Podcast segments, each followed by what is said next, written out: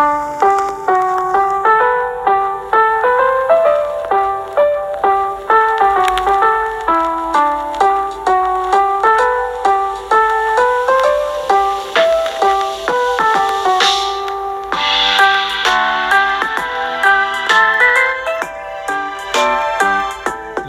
what's up, everybody?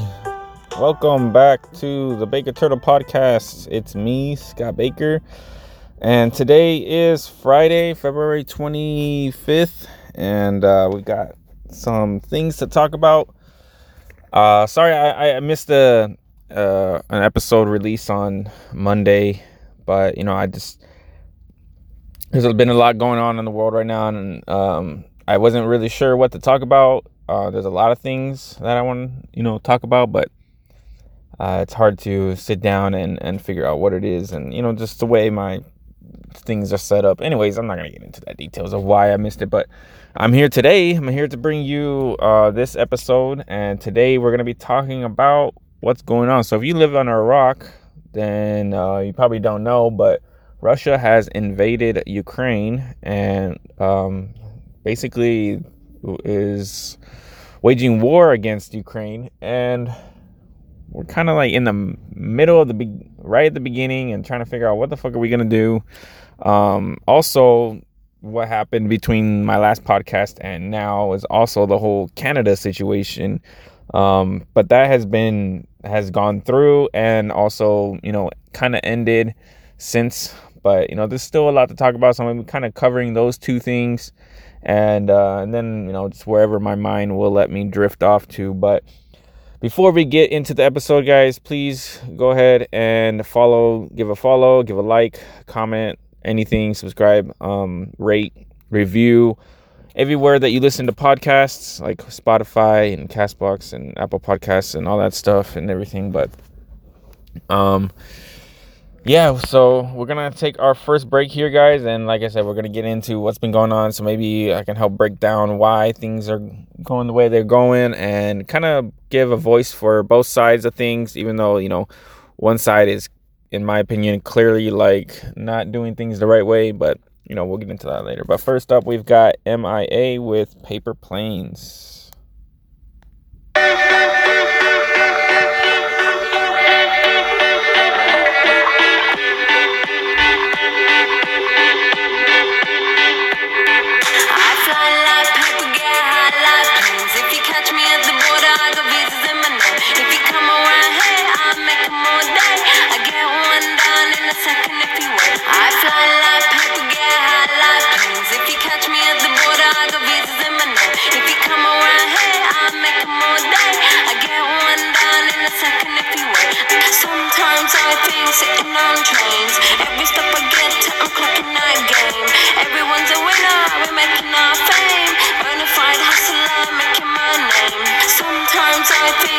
On trains. Every stop I get I'm clocking that game.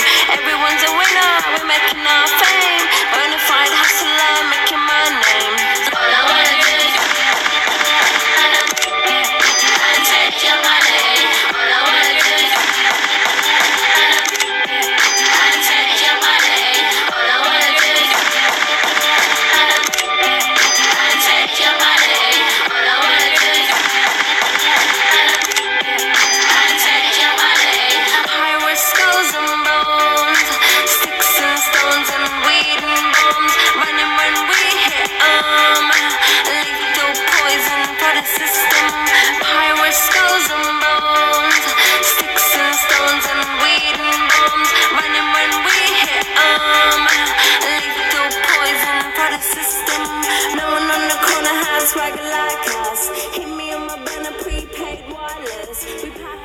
All right, guys, that is Paper Planes. Uh, you know that was a that was a hit back in the day when I was in school, middle school, high school area, and a uh, pretty famous song. But you know, uh, I'm gonna actually start with talking about the whole Canada situation because that happened first, and uh, I know a little bit more about that, and that's kind of like I said, over a little bit over with. Um, but to start off, you know, last week and the week before that, for a while there was this freedom convoy, a trucker convoy. It was a bunch of truckers uh, semi truckers, you know, about a bunch of people who, you know, do the deliveries and goods and all that stuff.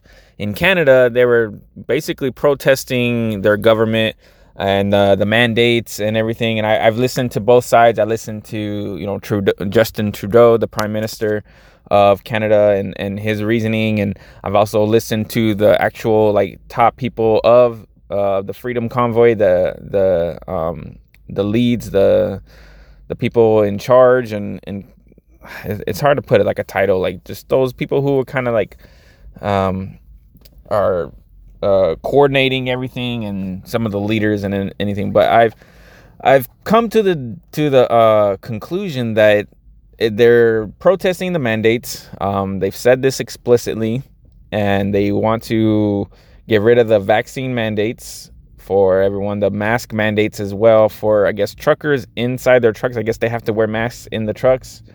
Um, fact check me on that one, but I'm pretty sure it's just mostly the vaccine mandates. And then also one of the primary things was the they have this app that tracks their vaccine status, so like a vaccine passport.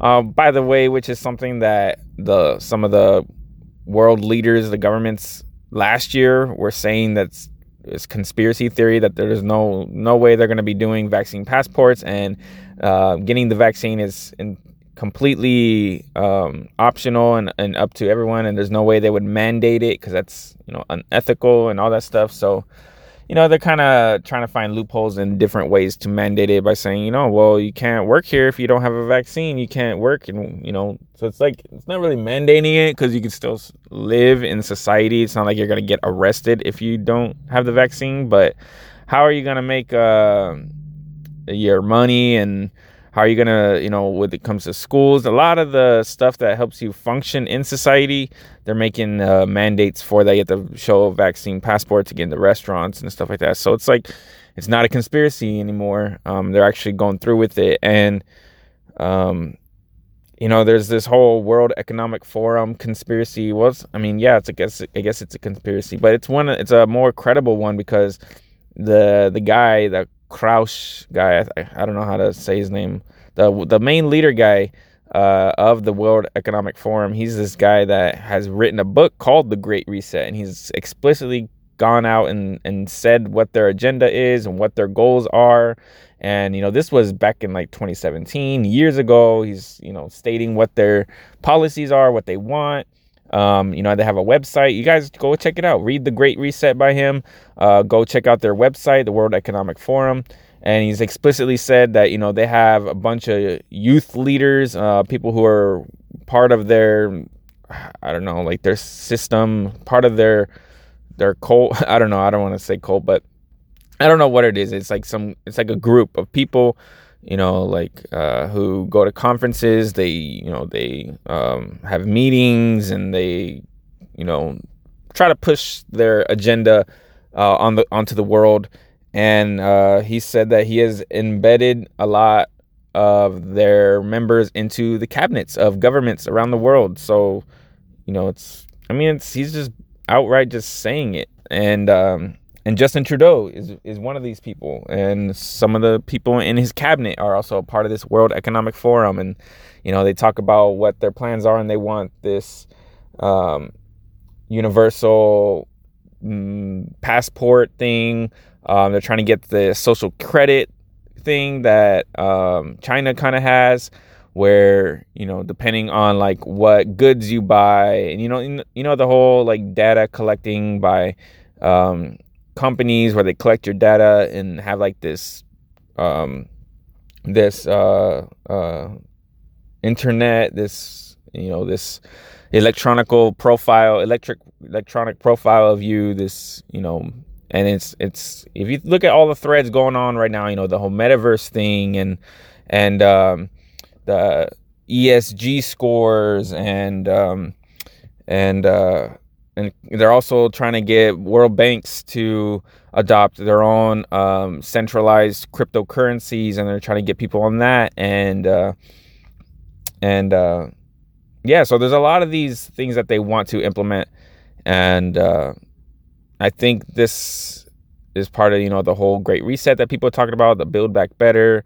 Um, some other people call it the New World Order, but you know the whole vaccine passports, trying to get, um, trying to get you know like a, a, profile of everybody and the spying, and it's just you know there's a lot of threads to connect, and it's just conspiratorial thinking, and this podcast might be even lab- labeled as misinformation. But at this point, I'm just speculating. I'm just thinking. I'm not saying that this is uh, what is going on. It's just you know, think about it, read on it, and um, you know, there's uh, oh, uh, you know that that one um, movie or documentary that came out on Netflix a while ago. The um, it was the the social media one I forgot what it was called. The social network, is it? No, no, that's not. That's the um the Facebook one.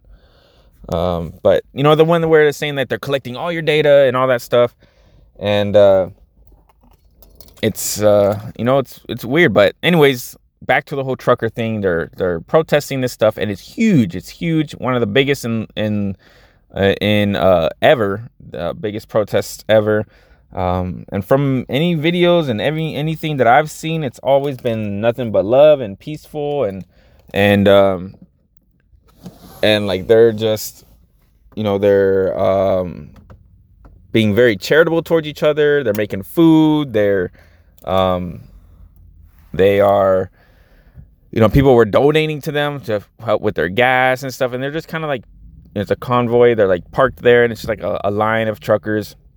And i guess it's you know stagnating the economy. It's you know actually hurting them in the pockets where it hurts. And you know this is this is what a protest is right? A boycott a protest peaceful nobody's getting hurt there's no violence nothing's getting burned you know it's completely different from the blm protests that happened a couple years ago. Um, but yeah it's like but you know trudeau the prime minister he's labeling a lot of these this protests as Nazis and transphobic and misogynist. And he's just, this is something I've talked about many times on the podcast where they're just throwing labels out there, these ad hominem attacks, just to so they can discredit the whole movement and not even have to listen to the arguments. He doesn't address any of their points, doesn't address anything because, you know, it's exactly what people say. Why give a platform to Nazis? Why even entertain what these people have to say? It's just, you know, they're plugging their ears, sticking their head in the in the ground, and saying la la la la la. I'm not gonna hear what you have to say because you're a Nazi, you're you're transphobic, you're homophobic, you're this and that. And it's like, where's the evidence of this? Um, there was that one picture of that one guy waving a Nazi flag, but it's but you know there's agent provocateurs. All I mean, I'm sure people have heard of this where you know they've talked they you know, in America, they call these people like feds and stuff, where it's like FBI agents who infiltrate peaceful protests to try to make them um, violent and aggressive, so you can shut down the protests, right? You know, this is this is what they did in the Occupy um, Occupy Wall Street protests, and um, whereas it's like it's normally peaceful, people are peacefully protesting, but it's actually effective, and so um, the FBI and CIA and government and these people want they tell people, you know, this is not, we don't want this to happen. So let, us disrupt it. Let's, um, let's break it up by sending our people in there to actually cause damage. And there they have immunity. Like if they ever get caught, then they show their credentials like, hey, I'm a Fed. And uh, they let them go. So there's a bunch of people who get arrested, but then they get let go because they're, you know, they're inside the the system. And uh, so I, I wouldn't be too surprised. You always have to have that idea in your mind that you know there could be agent provocateurs, people who are intentionally trying to um, disrupt the protest and make it look violent when it's really not. So there was this one guy, but it was one, and if you look at all the other videos, it's just honestly, it's like one of the most peaceful pro. It's Canadians, guys. It's there's like you know they're all about love and politeness and all that stuff and um, there was like this GoFundMe um, effort to to uh, raise money for them, and you could support. And then that, I guess, um, I guess that got compromised because they were saying that it's not, it's a protest that's not um, peaceful. I don't, I don't know what their reasoning was. Uh, Trudeau has his, you know, his his hypothesis and um, because of that, because GoFundMe did not feel like this protest was uh, legitimate or peaceful or whatever that they think it was violent and all this stuff they actually were going to not distribute the the funds that were raised and donated they were not going to give it to the freedom convoys where it was donated to explicitly you know um, instead they said that they were going to actually um, give it to charities of their choice and they're just going to distribute that money um, but it's like that's illegal. You like these people donated their money for this specific cause for a reason. And so now people are saying you know get off of don't use gofundme you know they're they're um, captured and corrupted um, because they were going to take it and use it for what they wanted it to do, even though that's not what the point of the donations are for. So uh, many people t- uh, found out about that, and so they were like, you know, fuck this, let's use a different like funding website. And uh, I think it was like Give Send Go or something like that. It was like another GoFundMe type of thing. And so they did a bunch of that, but that database actually got hacked. Um, and so all the information, all the identities of the people who donated and all their information was leaked and and um, and it was used by a bunch of journalists and people who had an agenda against this protest and even um, and even the Canadian government was using this hacked like illegally hacked um, basically doxing people um, and they're using that to actually go after them. You know, after a while, they implemented, um, the tensions were getting high, and um, Trudeau actually invoked the Emergencies Act, uh, which is a pretty, pretty big deal. It's, uh, it's like right under martial law.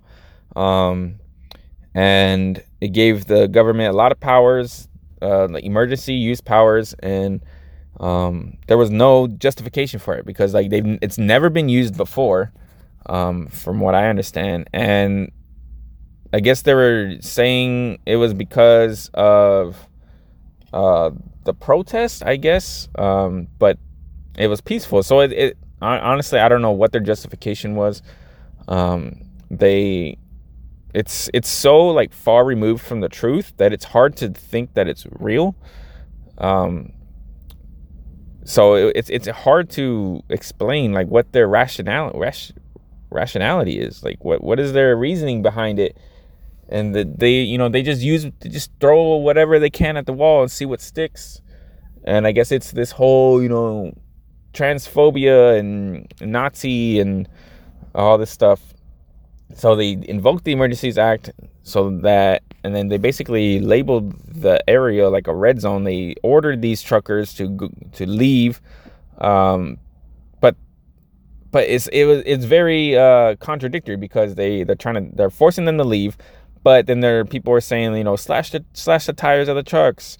Um, don't get they they prevented people from giving them gas, um, and the police like the the police that, that that were used were blockading them. So it's like they're preventing them from leaving and then telling them to leave. So it was, it's this weird, convoluted situation. But um, one of the biggest deals that I want to talk about about the Emergencies Act that was implement that was uh, invoked by Justin Trudeau was this whole idea that they can freeze bank accounts. They were freezing bank accounts of people who were part of the protest and even people who donated to the protest. So because of the doxed information from that that was hacked of that website who, of people who donated, there was a inf- was a list of people and it was even little donations of like 20, 30, 40 bucks uh, that people donated. And these people were being targeted and their bank accounts were being frozen. So they their credit cards and everything they their credit was was um was destroyed. And um yeah, they couldn't use their the money, and then they were going after, and they were saying they were even saying that even um, even if you flee and you leave this protest, whatever, we're still gonna come after you. So it's like you know they're they're going after these people, and it's just it's just straight up, in my opinion, like straight authoritarianism. Like it's it's it's on the border of fascism because they're the government is is colluding with these corporations. Um, to try to control their citizens. And it's it's all fucked over there in, in Canada because like all over the world people are lifting these mandates and you know starting to see you know after two years you know it's it's about time you know the vaccines have been out. People if you want to get a vaccine go get a vaccine. Um, we've learned through science that the masks don't work. Um, and you know just just following the timeline of how the whole mask thing uh, happened with um, with Fauci back way back in 2020 in February, March, January, February, March. He's talking first. He's first. He's saying, "Oh, you know, you don't need masks. They're not going to do that much. Um, you know, it, it's it's you know, it's not really that necessary." And in my opinion, I think he was telling the truth at first. He was saying, you know, it's you know, masks aren't really going to do much. It's not not going to make that big of an impact. Um, and then I think somebody talked to him and tried to tell him that, you know, no, we want we're trying to mandate these masks. We want to make these masks a thing. It's uh, I don't know why. Um, this was implemented because there was no there wasn't a lot of evidence to suggest that masks work. But you know, I guess it's the whole safe, better safe than sorry kind of idea. And okay, fine. But we learned later when emails were leaked from Fauci that at the same time this is happening, um, he's emailing his colleagues back and forth, telling them, you know, the masks don't work and it's fine. Oh, the only way, the only masks that work are the N95 ones, it's like the super heavy duty ones. Um, and anyways, so first he came out saying, you know, masks don't work to the public, but then trying flip flopped, changed his idea, and you know, the way he justified it by saying, "Oh, the science has changed and we're learning new information, and this, this is um, now that new information has come out, we've changed our stance, and now we do need masks." And his explanation was that uh, why he said no, we don't need them at first. He admitted to basically lying. He said, "You know, I only said that because I was trying to make sure that the." Um, the nurses and the doctors and the healthcare workers and the people who need it the most had access to it because they didn't want a whole bunch of people buying them out and there was no more supplies. So he basically admitted that he lied on purpose that masks don't work so that there wouldn't be some crazy uh, like panic to buy a whole bunch of masks so that he can save them for the health workers. But you know, he just admitted to lying first of all, and then it's like now there's no evidence, so it's like what's really going on? I don't this this Fauci guy, um, I don't like. He's a liar. Facts. Uh, he lied about the whole gain of function thing with well, Rand Paul.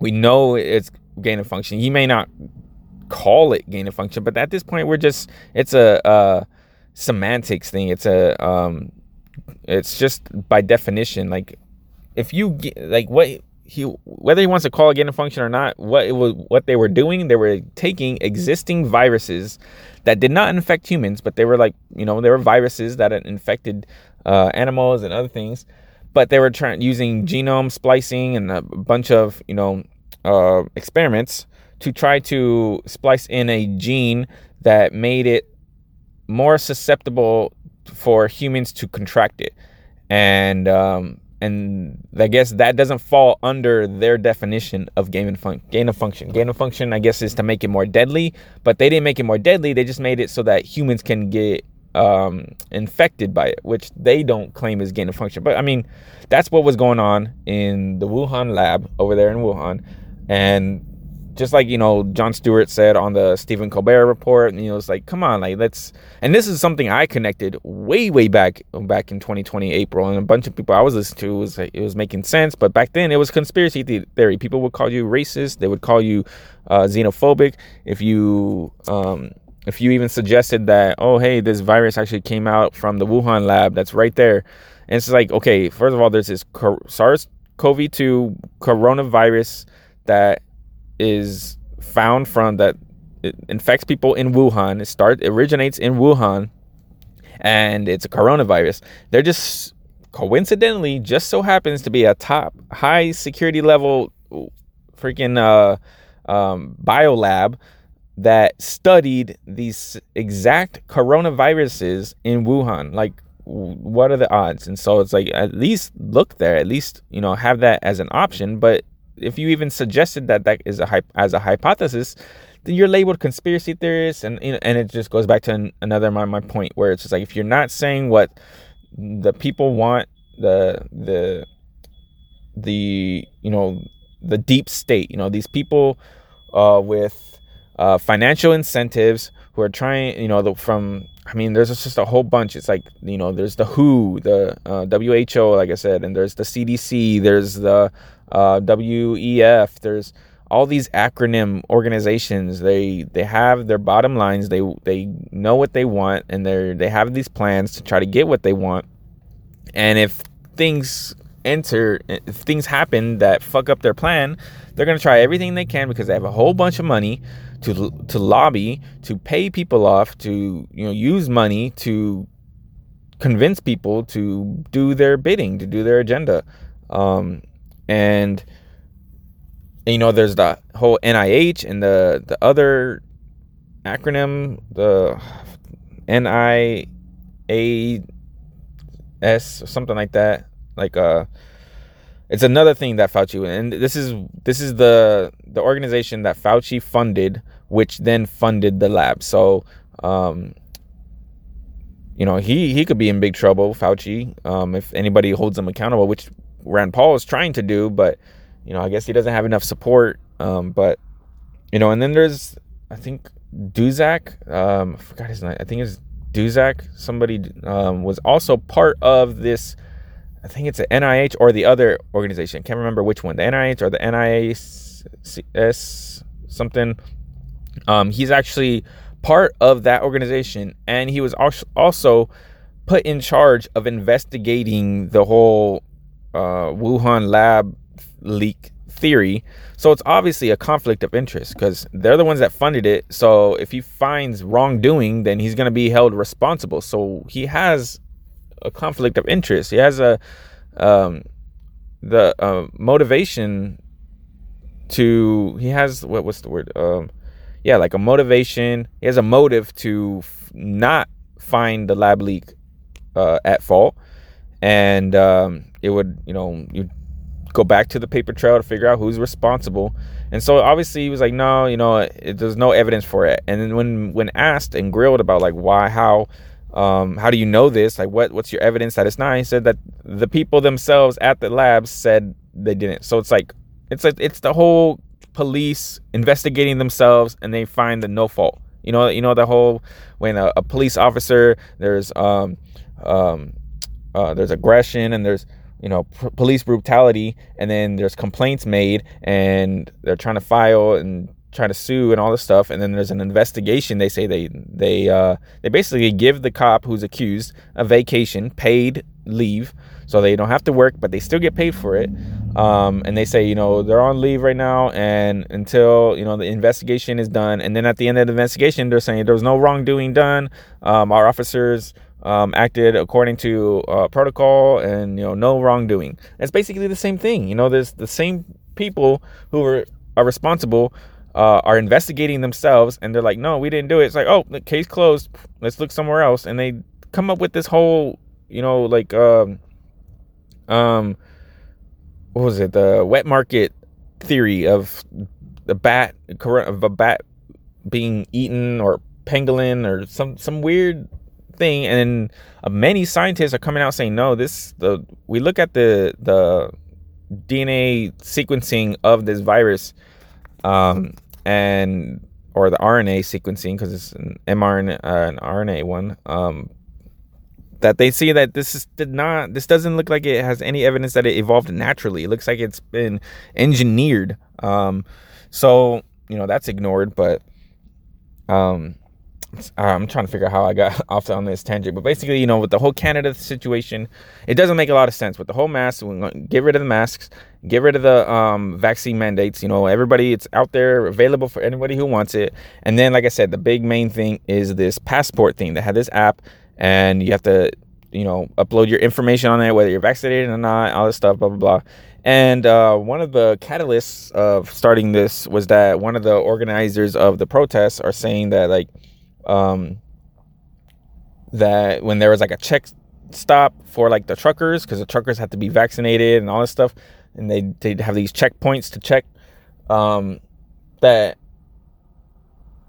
you know it's on an app on their phone and when he when one of the guys approached the checkpoint, the guy just just um just let him through without checking his vaccine um, status. And he was like, "Wait, what, what? What's that about?" So he asked him, and he said, "Oh no, you're good. We um, when you get within a certain like radius, um, your information comes to our um, our database, and we see it automatically. So you don't have to stop. We just we it comes up on our system, and we see it because you're in the vicinity because of your phone and all this stuff. So it's like wow, like he put the dot, the connected the dots together. It's like wow, they're like they're tracking. Like it's this is the this is the vaccine passport. Like they they'll have they'll know within a certain radius on who is vaccinated and who's not vaccinated.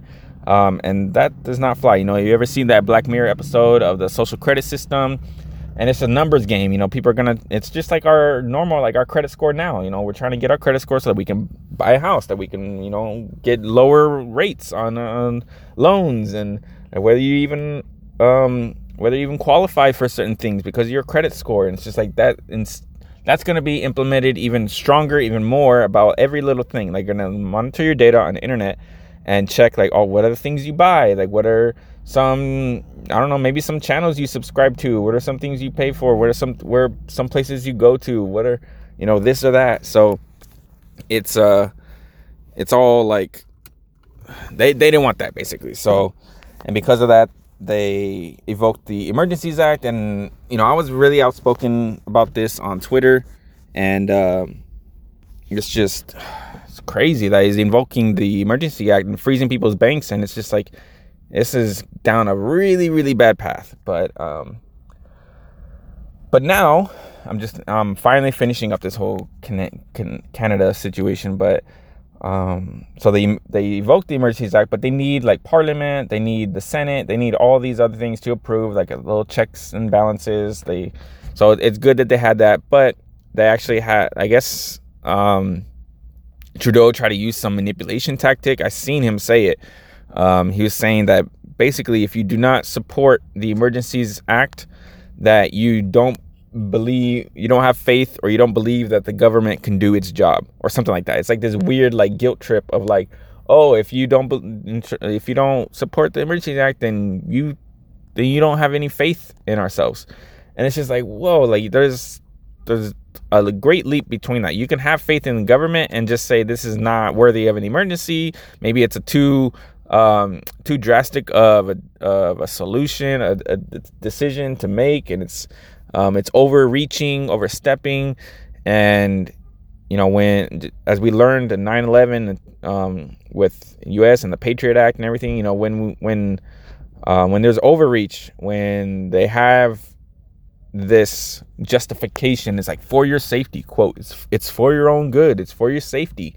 They'll justify all these um, overreaching me- uh, measures that violate our rights and they're not temporary; they're they're permanent, and um, and it's just a power grab for them to keep more power. And he wants to stay in power and have more control. And he's and Trudeau has has expressed his um, his admiration for China's dictatorship. He's, he says it's great. He says it's a simple dictatorship. It allows for um, things to get done, and he likes that there's a dictatorship because there's no opposition and he can like you said get things done real quickly.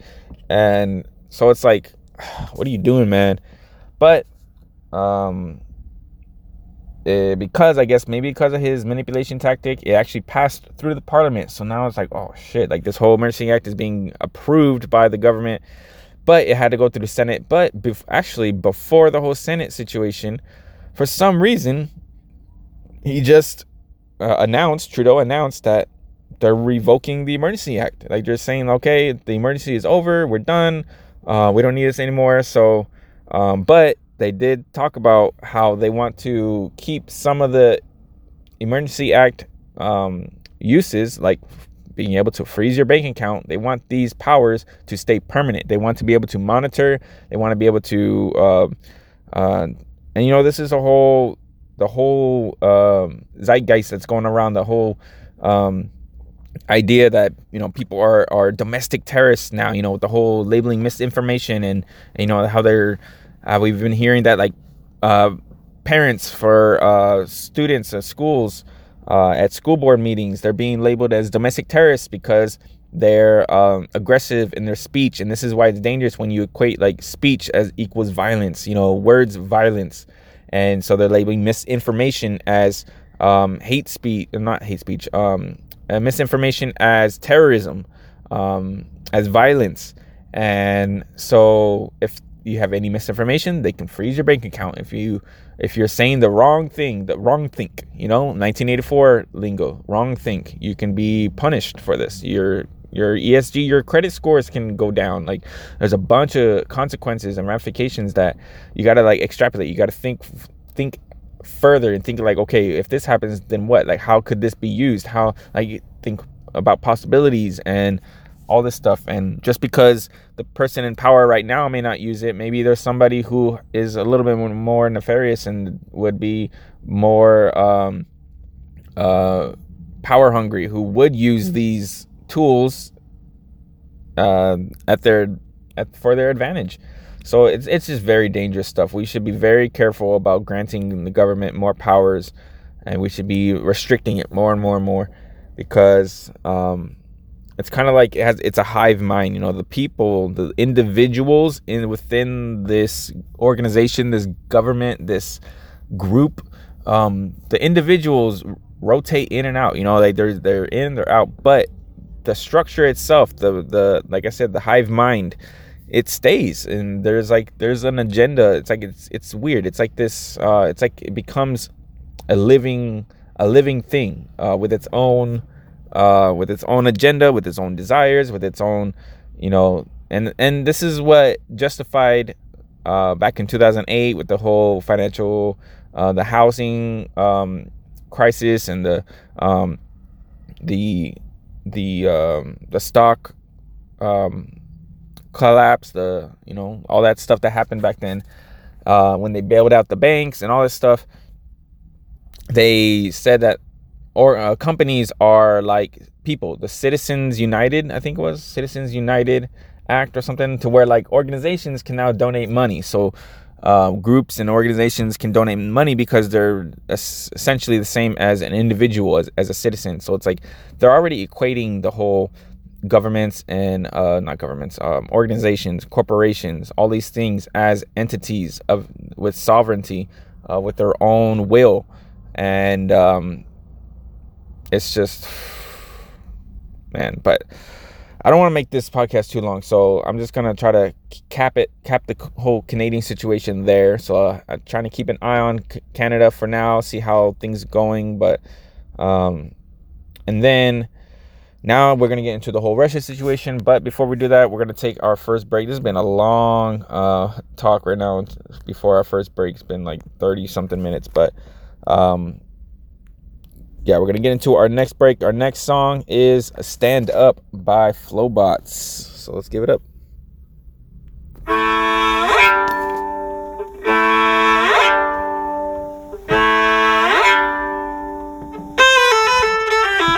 Stand up, we shall not be moved except by a child with no socks and shoes. If you got more to give, then you've got to prove. Put your hands up and I'll copy you. Stand up. We shall not be moved except by a woman dying from a loss of food. If you've got more to give, then you've got to prove. Put your hands up and I'll copy you. We still don't understand thunder and lightning flash back to when we didn't fund the dam. Didn't fund the dam levee? No wonder, man. Now a whole damn city's torn asunder, man. Underwater, but we still don't understand. We've seen hurricane spills overrun the land through gaps you couldn't fill with a hundred tons of sand. No, we still don't understand. We've seen planes in the windows of buildings crumbled in. We've seen flames sending chills through London, and we've sent planes to kill them. And some of them are children, but still we crumble in the building. Underfunded, but we still don't understand. Under God, but we kill like the son of Sam. But if you feel like I feel about the son of man, we will overcome. So stand up. We shall not be moved, except by a child with no socks and shoes. If you've got more to give, then you've got to prove. Put your hands up, and I'll copy you. Stand up. We shall not be moved, except by a woman dying from a loss of food. If you've got more to give, then you've got to prove. Put your hands up, and I'll copy you. I said, put your hands up, and I'll copy you. Put your hands up, and I'll copy you. If you've got more to give, then you've got to prove. Put your hands up, and I'll copy you. We We shall not be moved, except by a child with no socks and shoes, except by a woman dying from a loss of food, except by a freedom fighter bleeding on a cross for you.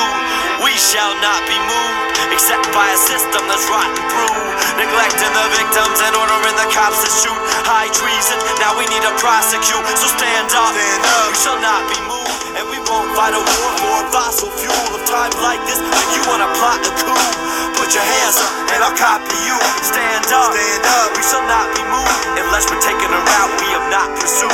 So if you've got a dream and a lot to do, put your hands up and I'll copy you. I said, put your hands up and I'll copy you. Put your hands up and I'll copy you. All right, that's Stand Up by Flobots. I like Flobots. They're uh, pretty chill, pretty cool. Last one I played by them was uh, Handlebars. That was a good one. Uh, but like I said, so I'm not gonna uh, get. I'm not gonna talk about the can- Canada situation to the again to the end. Um, but now we're gonna get into what the hell is going on with Russia and Ukraine. So as this whole Canada situation started and happened, um, you know, there was talk about you know Russia could be trying to make a move on Ukraine. I was hearing these, you know, these whispers of like uh, warnings that you know, hey, you know, let's keep an eye on Russia. Russia seems to getting aggressive. You know, what the hell is Russia doing? And so Russia was like, you know, making military options. They were moving. Um, they were getting close to the border. They were doing a bunch of stuff that was like, okay, why are they doing this? Why are they ramping up their military in that area? What is, and um, and it's it's hard to talk about where this all starts. So it, it kind of starts with uh, the whole Cold War situation when we had um, you know Soviet Russia and we had communism, communist Russia, and you know their satellite states, and then the Berlin Wall, and um, we had you know capitalism, we had NATO, um, you know NATO, the North Atlantic trade. Let me look up the. I don't want to sound ignorant, even though since since the fact that I don't know means that um, I'm ignorant. But what does NATO stand for? NATO North Atlantic. Was it the North Atlantic Treaty Organization? Um, it's an intergovernmental military alliance between 27 European countries, two, Amer- two North American countries, and one Eurasian country. Uh, so yeah, it's like a it's like a united force uh, for peace treaty. So it's got Canada, United States, uh, Greenland. It's got like uh, UK, most of Europe, like Italy, Spain, France, Germany, um, Turkey. It's got I think it's got like Norway or something, or Sweden. Can't remember which one it was. Um, you know, Iceland, all that stuff. So there's a bunch of like countries that are together. That's a military alliance, basically. Um, and you know, if you know your history, that this is kind of what started World War One, right? You know, one country gets into a war versus another, and so they're saying, hey, you know, we are an alliance, so back me up. And because that they join the war, then it's just like, oh, hey, if you're joining the war, then we're gonna be joining the war, and it's just like because of all these alliances, all these, you know, treaties of people saying, hey, if ever anything ever happens to your country, we'll back you up. Um, and this is just it's a domino effect. So it's it's pretty dangerous. So I'm I'm just gonna uh real quick go through who are members of the NATO, which is Albania. There's 30 states, 30 countries, I guess. Albania, uh, Belgium, Bulgaria, Canada, Croatia, Czech Republic, Denmark, Estonia, France, Germany, Greece, Hungary, Iceland, Italy, Latvia, Lithuania, Lithuania, Luxembourg, Montenegro, Netherlands, North Macedonia, uh, Norway, Poland, Portugal, Romania, Slovakia, Slovenia, Spain, Turkey, United Kingdom, and United States. So, yeah, it's basically it was formed to kind of like combat the the Soviet Russian, the Eastern Europeans, to try to you know make sure that we have some some support over there because of the whole Cold War situation. They're getting nukes, we're getting nukes. Like, hey, you know, we need to kind of team up if something happens. So, and because of that, you know, Russia is doesn't like NATO, and I guess United States was flirting with Ukraine joining NATO. And Ukraine, if you know your geography, Ukraine is right um, under Russia, right, uh, the southern border of Russia. Um, which is near like Turkey. It's by the by the um, what's that sea called? Is that the Black Sea? Uh, I have to look it up real quick. I'm trying to make sure I'm a little at least accurate here with the. Was it? It's not the Balt. Isn't the Baltic Sea? Uh, what sea is it? It's let's see. Let's go look on the map. You know, Google Maps. It is the Black Sea. I was right the first time. Awesome. So you know, there's um, there's uh, Crimea, but Ukraine is right there on like the the south, southern western border um, by Romania and Poland and all that stuff. So and so that's one aspect of this whole situation. The whole NATO thing. Uh, United States, I guess Bill Clinton back in '99 or something tried to get Ukraine to join. Um, that did not bode well with Russia at the time, and um, I guess it just just the fact that because it's not joining either side, so it's like trying to figure out like, well, what's Ukraine? Like you're right, you're in between Russia and Europe. Like what do you, what side you picking? And Russia doesn't like that, so you know that's one aspect. Another aspect is Putin himself. So Vladimir Putin, the um, the guy, uh, what is his title? I don't know, czar or something, but he's always been uh, he's part of the KGB, right? He the Kremlin. He's he's um, he's uh, always wanted to bring Russia back to its former glory of the Soviet Russia. They want you know the the Republic of Russia. He always felt like the dissolution of the USSR was one of the worst tragedies in um, in history. So he's trying to you know bring back its glory. He's talked about that and um, he's uh, and he, he's getting older. You know, he's up there. He's he doesn't have much time left. He's like in his 60s, 70s, um, trying to hold on to power, trying to make a power move, and so he's you know that's one aspect. Putin trying to bring Russia back to its former glory, and then another aspect being the whole Trump Biden situation. Um, when Trump was in office, you know, a lot of people were saying that he was Putin's puppet and the whole Russian collusion thing turned out was was a hoax. It was fake. You guys can check that out. The dossier, the the Steele dossier. Uh, it was like it was colluded by the you know um, the Democrats. Uh, Hillary spied on Trump to try to find uh, any uh, Russia collusion, which is illegal. It's basically what Nixon did, Watergate. She basically pulled a Watergate on Trump, um, and you know the whole what was it uh what was his name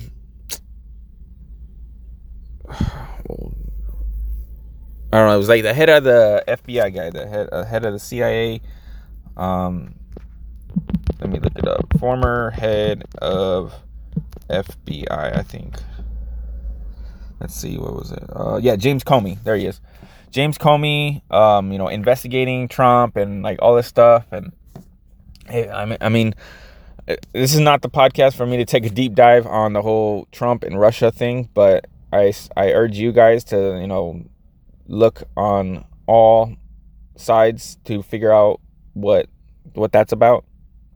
But I guess, you know, while Trump was in office, Russia didn't really do much.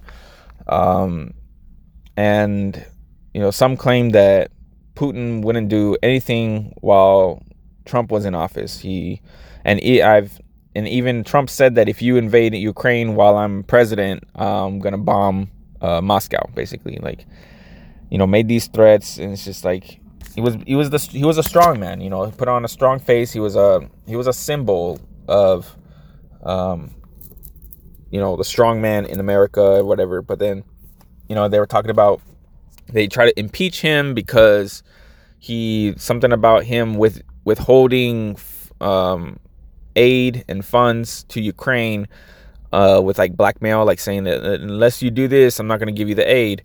Um, but if you look into like the nuance of it, I guess there was like some corruption going on um, about Biden and saying to look into the whole um, Hunter Biden situation because I guess uh, Joe Biden's son Hunter Biden was colluding with some some people in Ukraine and and then also even China and saying that um, that there's you know there he's doing some bidding for his dad and like funds and corruption all that stuff so i don't know i'm not an expert on that situation itself but i do know that uh, Trump was saying that there was some corruption going on, and that's he wanted somebody to look into that, um, and kind of waved waved the aid over his head, kind of like a.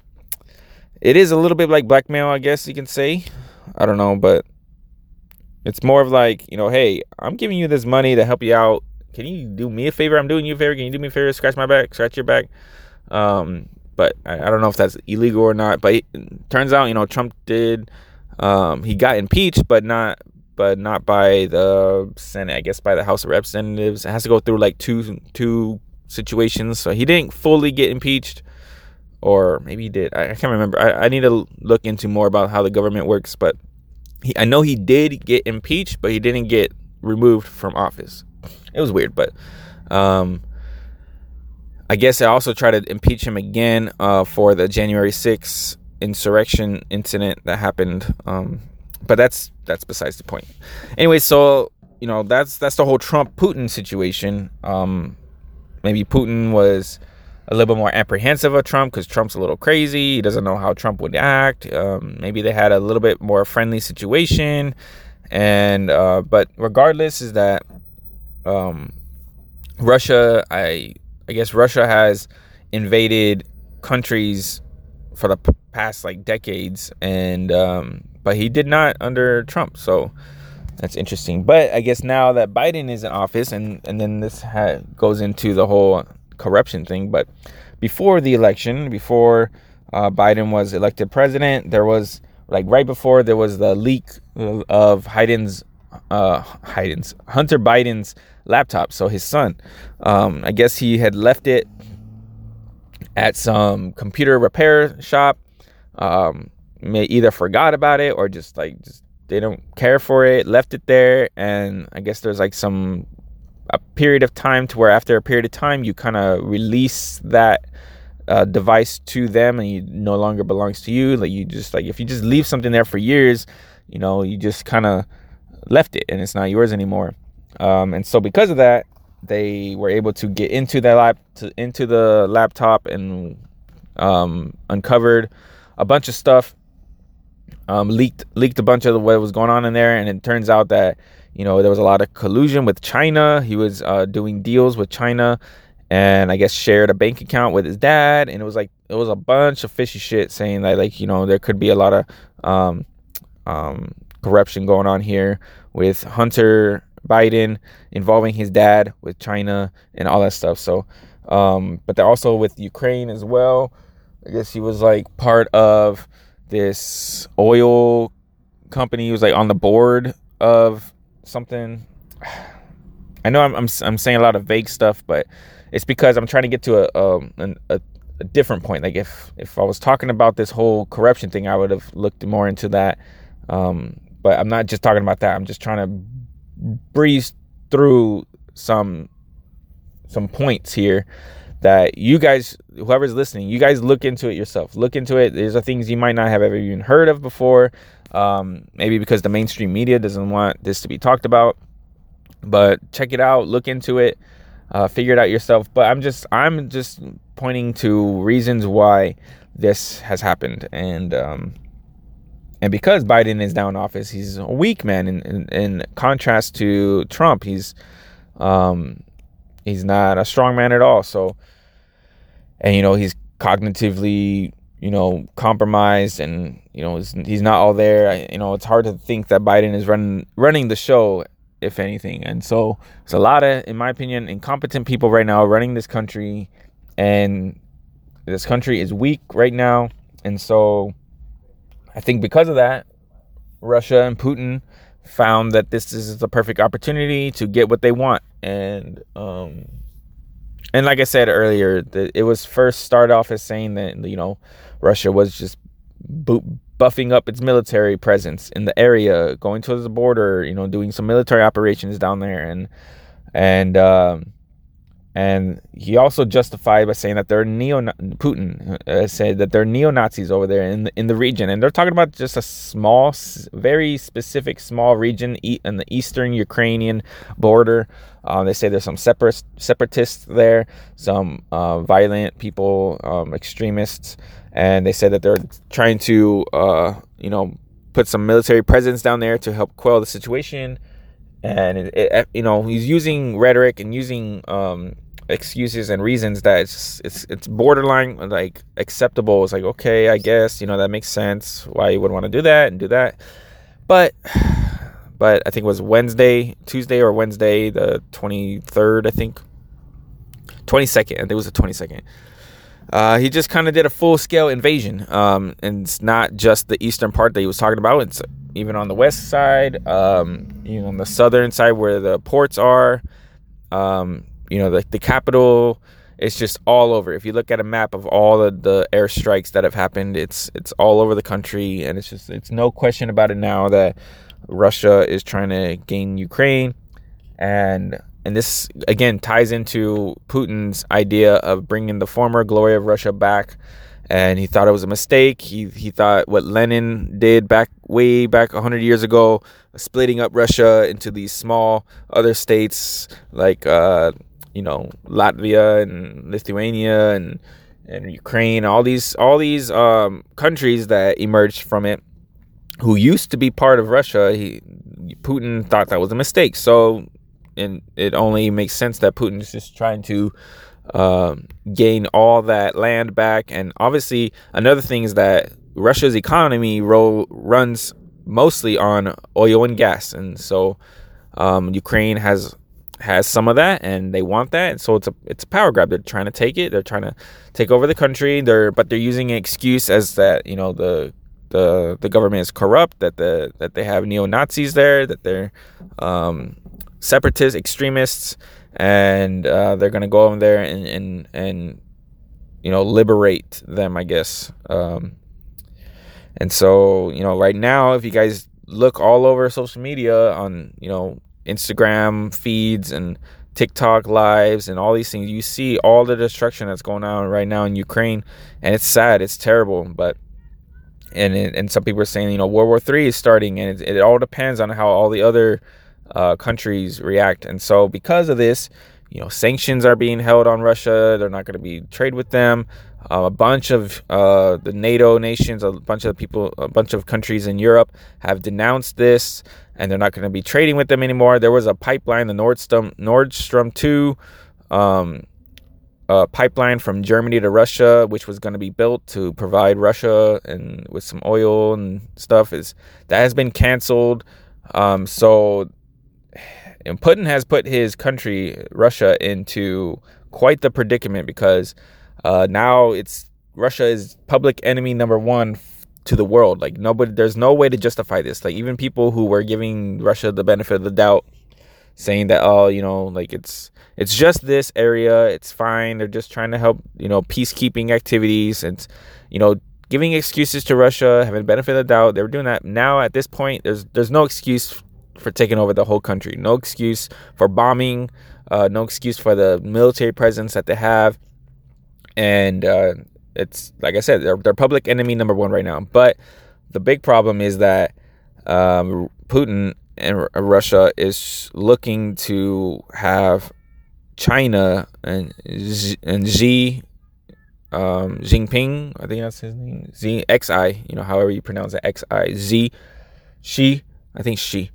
So Xi from China, you know, just trying to get them to ally with them. So if China and Russia team up, wow, we're we're pretty fucked. And then you know this this is the implications for uh, perhaps this is a test um, that China is seeing. China has his eyes; it's watching very carefully on how the world reacts to Russia claiming Ukraine, and you know if we're looking at this whole uh, um, the whole idea of a country uh, reclaiming previously owned land to re- to restore its former glory in Russia and Ukraine, then you, you can you got to extrapolate and think about that with China. And China has for, forever, uh, for well, not forever obviously, but for the longest has been wanting to get Taiwan. But because the U.S. backs United States backs Taiwan.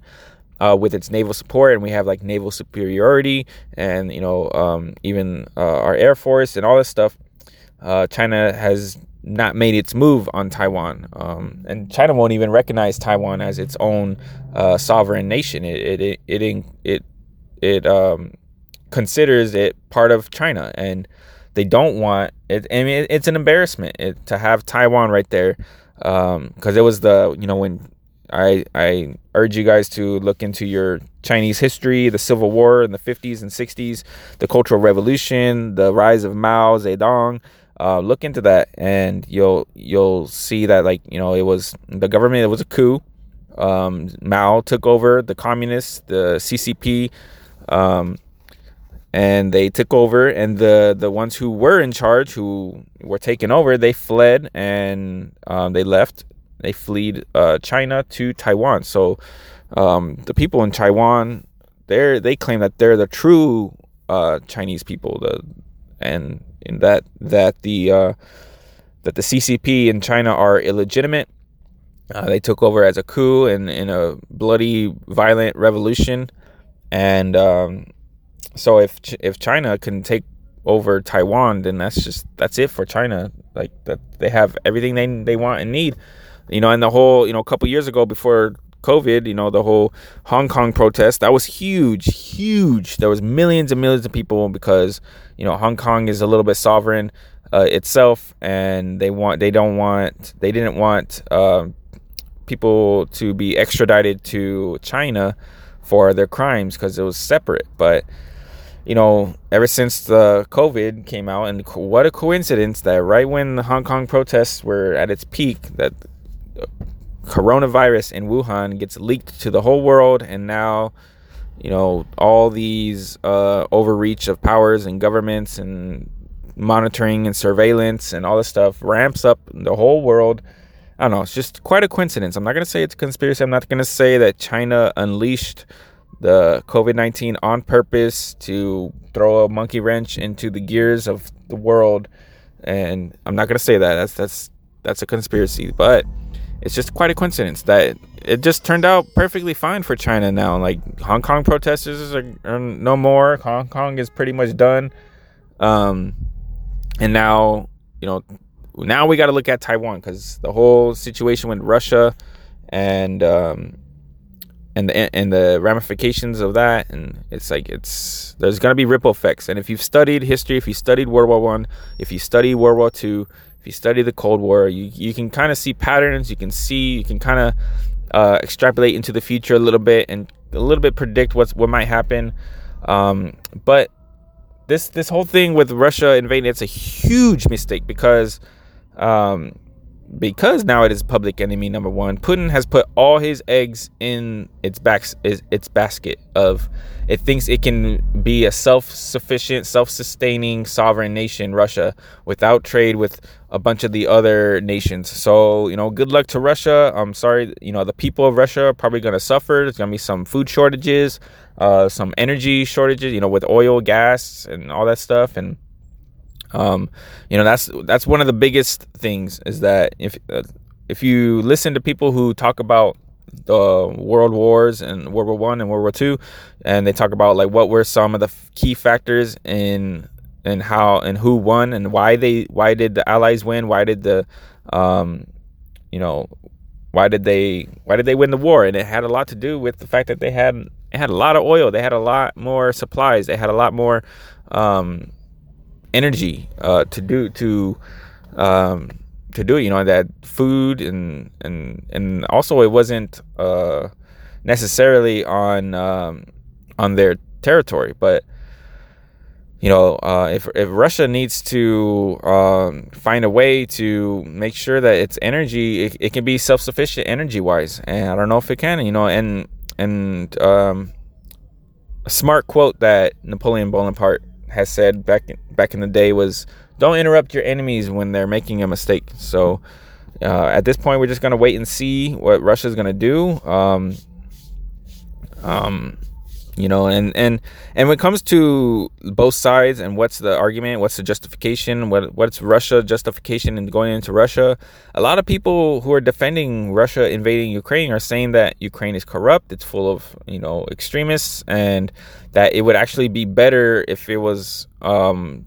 taken over by russia that they think russia is better and would actually help out ukrainians and um, I don't know. I guess that's their justification. But you know, when it comes to foreign affairs and foreign policy, um, dip- diplomacy, and all that stuff, like it's hard to to to figure out what is the right uh, approach because when it came to World War II and Nazi Germany, you know, the the at first the approach was appeasement. It was just like, okay, uh, all right, um, Hitler will will let you have this part, but that's it. No more. If you invade this, then you know that's going too far. And so it's like it's like inch by inch. It's like, um, and then you know eventually it's like he did that a couple times where he's able to to gain more land, more territory, invade more countries, and then all he got was like a little slap on the wrist and says, "Don't do that again." Slap on the wrist, "Don't do that again." And then eventually Hitler and Germany just kind of like said, "Fuck it, we're gonna do whatever the fuck we want. We want to take over the whole world."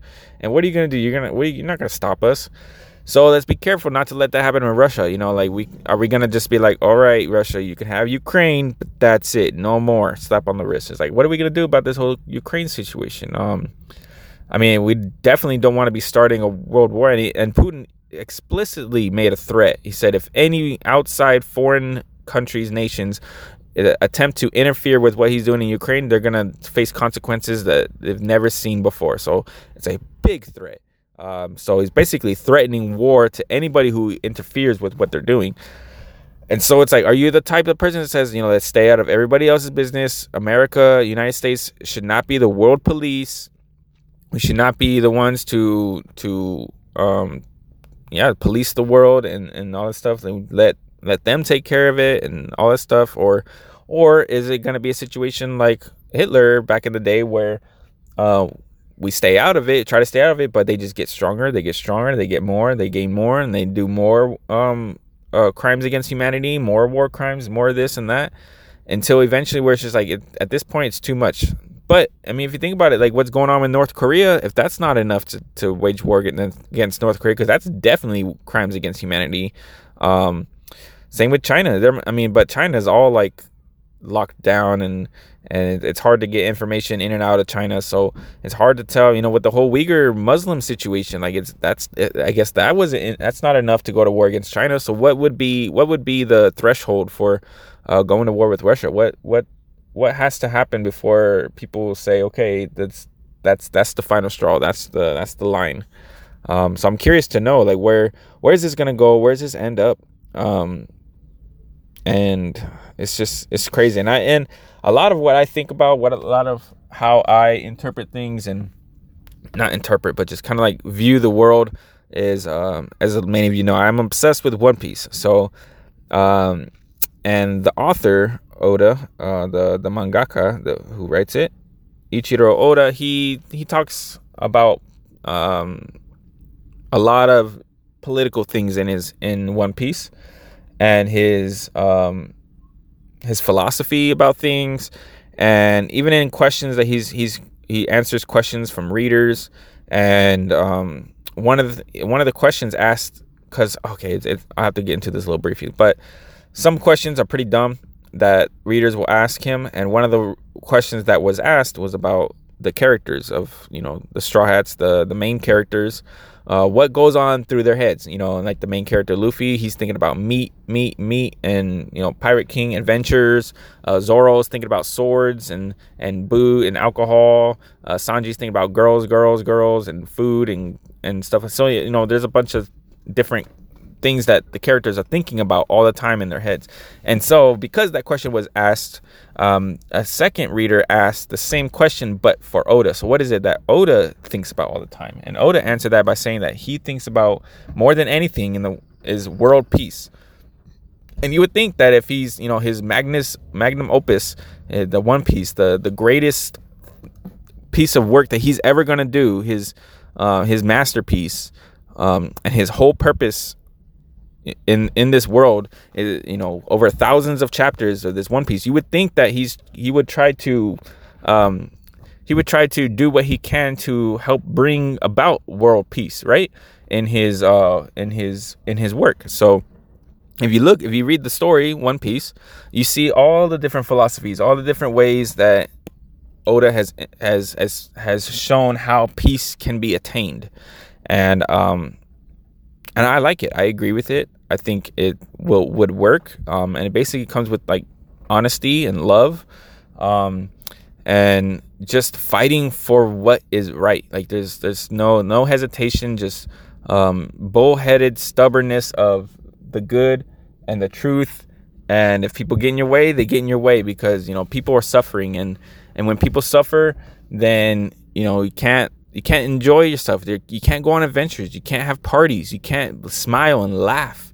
Um, and that's what life is about. Life is about joy, and life is about happy. Life is about you know living your life to the fullest and going on adventures and and chasing your dreams. And and you know one of the the most famous lines in One Piece is you know people's dreams never end, ever.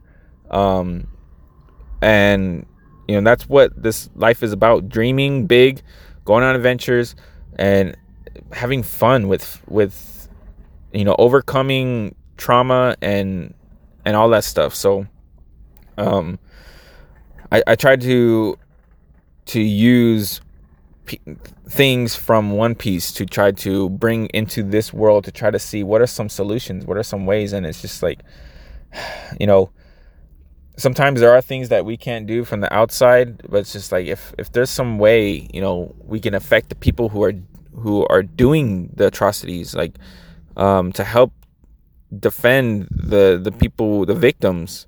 Um and ultimately i think i think this this gets solved from a russian point of view like the the citizens of russia they got to stand up. They have to they can't repeat what happened in Soviet Russia, where you know the Gulag Archipelago with um, Alexander Solzhenitsyn is saying that you know the way it got to that point was you know everybody told a little lie to themselves more and more, and it's just it's the line of good and evil runs through every human heart, and uh, so you know Russians have to take a, a good long look in the mirror and decide like what what kind of world do they want to live in?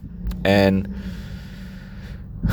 good luck to everybody but anyways that's the whole um, russian situation right now uh, with russia ukraine and possible world war. Who knows? We'll see. We're gonna have to wait and see. Um, but we're gonna take our final break here guys before i wrap it up and uh, give my final thoughts. But um, yeah, so we're gonna I'm gonna play Zimbabwe by Bob Marley and the Wailers.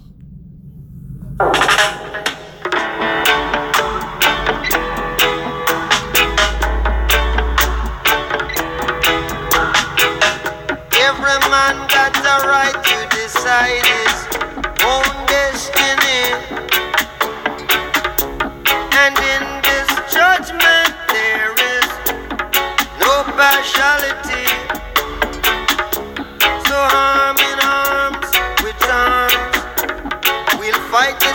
struggle. Cause that's the only way we can overcome a little trouble. Brother,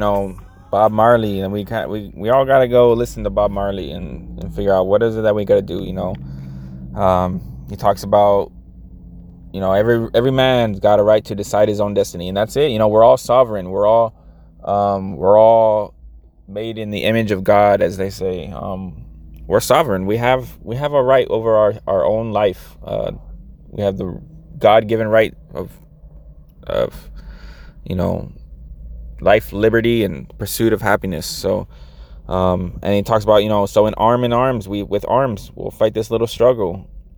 And so, you know, it, it, we can't do this alone. We have to, um, we have to team up with everybody. We have to come together and and find some peace.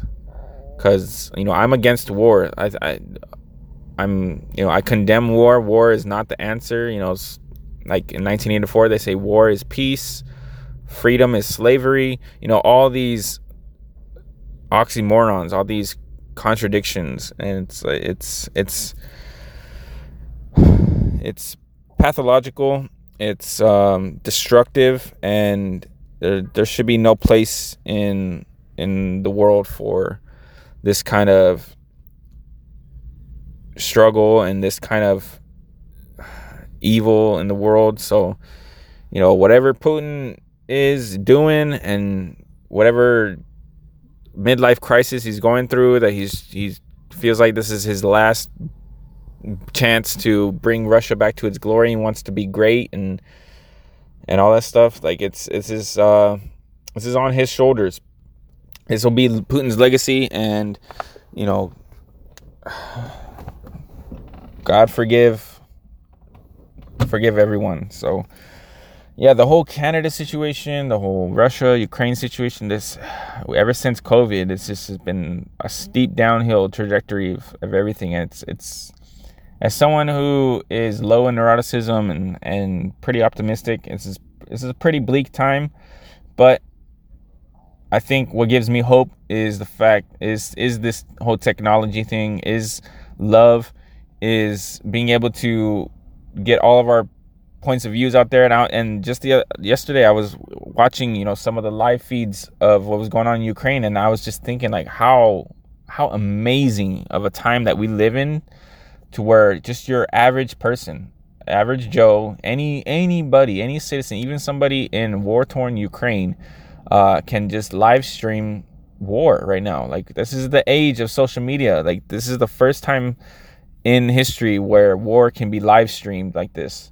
and um it's gonna be crazy like to to me it's just a matter of time. I'm just like eyes glued to social media to see like what is going on over there. And like and obviously there's people with agendas and obviously there's people who who want you to believe a certain way of thinking and to believe this and believe that and to justify this and excuse that. And and so you, you gotta keep your eyes open pay attention listen and you know and uh and judge for yourself. Um but you know let's not be naive. Let's not be uh cynical. And um we just gotta spread love and peace and harmony and everything. So it's just a, it's a heavy one guys but you know that's that's where this is gonna end guys. Uh thank you all for listening to this. This is an important episode. Um and i i hope you guys are safe out there. I hope you're not too pessimistic and cynical you know. I hope this is a inspiration to spread love and peace and love your enemy and just practice the teachings of jesus i guess um, or whoever you deem to be peaceful, you know, whether it's Gandhi or, um, like I said, Jesus or just, or anybody that you admire as a peacekeeper, you know, now is the time to, to be f- following what we believe to be right. And uh, with that, I'm gonna sign off, guys. So thank you again. Thanks for listening. You guys can listen to me, Bacon Turtle, everywhere that you can find podcasts. I'm on social media, Bacon Turtle 17. And until next time, guys, take care. And I'm to end it off here with um, Never Shout Never with Harmony.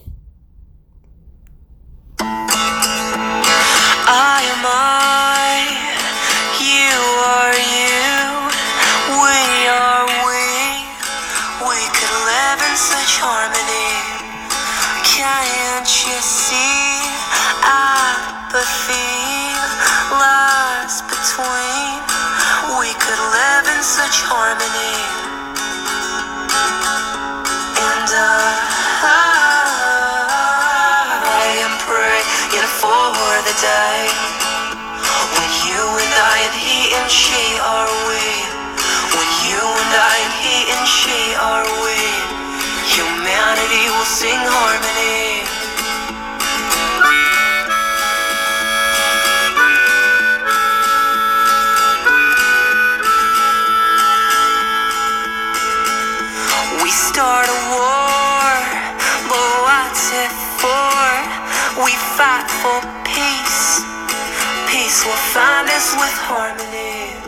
So trade your guns and fight with doves. We fight for love, and peace will find us with harmony.